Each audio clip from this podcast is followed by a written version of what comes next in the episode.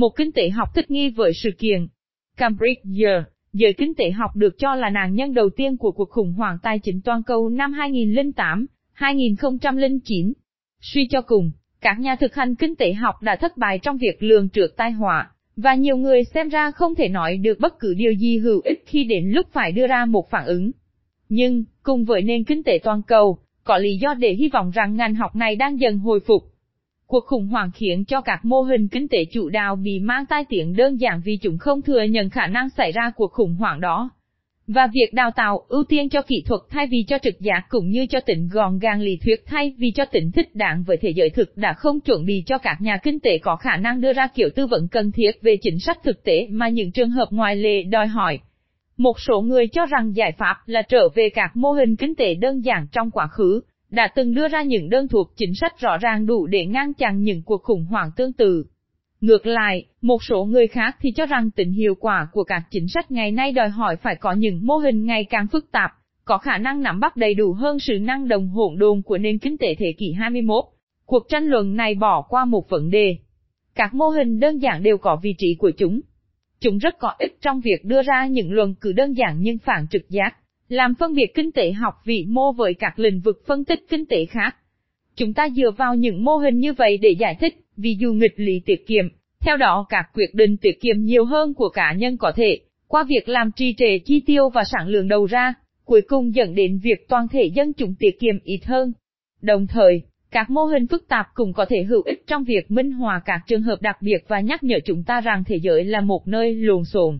Tuy nhiên, không có kiểu mô hình nào là hữu ích trong việc đưa ra những lời khuyên thực tế mà các nhà hoạch định chính sách cần đến trong thời khủng hoảng. Cả hai kiểu mô hình đơn giản và phức tạp, đều quả cách điều để có thể sử dụng khi phân tích trong một môi trường trừu tượng. Để cho chúng trở nên hữu ích, cần phải có chứng cứ.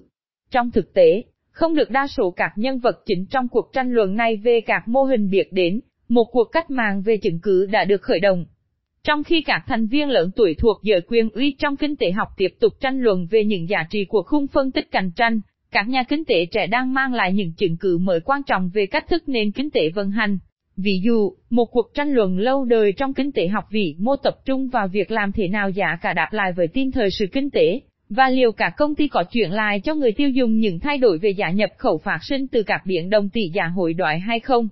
Ngày nay, dữ liệu lớn, hứa hẹn sẽ nâng cao khả năng hiểu biết của chúng ta và thậm chí khả năng dự đoán những phản ứng như vậy. Một ứng dụng của cách tiếp cận này, dự án Bin Ian Price's Project tại trường MAIT, sử dụng hàng tỷ dữ liệu quan sát được từ các trang web bán lẻ trực tuyến để theo dõi làm phát. Cách tiếp cận thứ hai không dựa vào dữ liệu lớn, mà dựa vào dữ liệu mới. Các nhà kinh tế thường sử dụng chức năng tra cứu thông tin tự động, hay BOT, để tập hợp từ mạng Internet những mẫu thông tin mới liên quan đến các quyết định kinh tế.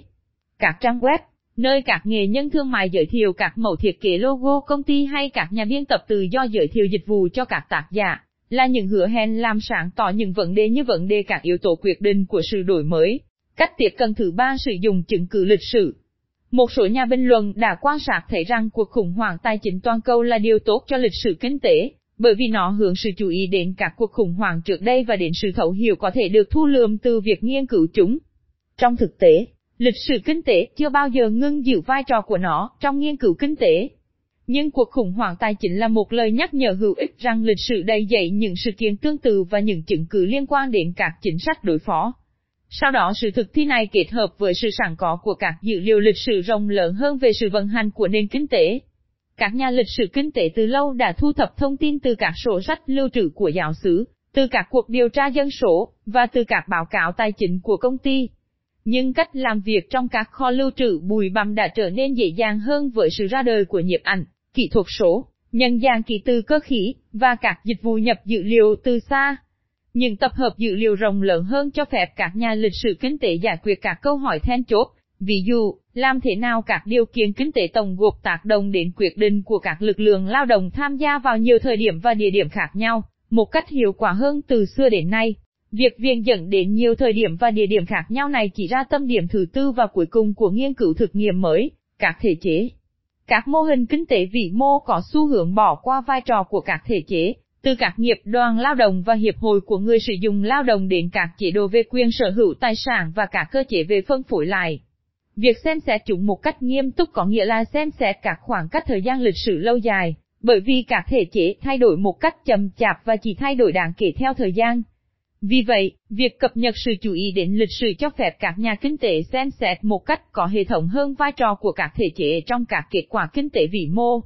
Những phát triển này dẫn tới một sự thay đổi lớn trong kinh tế học. Cho đến vài thập kỷ gần đây, phân tích thực nghiệm thu thập thông tin từ những tập hợp dữ liệu tương đối nhỏ bé và hạn chế. Tất nhiên, các khung phân tích vẫn còn cần thiết để giúp làm cho dữ liệu có ý nghĩa. Nhưng ngày nay chúng ta có lý do để hy vọng rằng, trong tương lai, các kết luận và tư vấn chính sách của các nhà kinh tế sẽ được định hình không phải bởi sự gọn gàng của những khung phân tích ấy, mà bởi khả năng thích nghi với các sự kiện,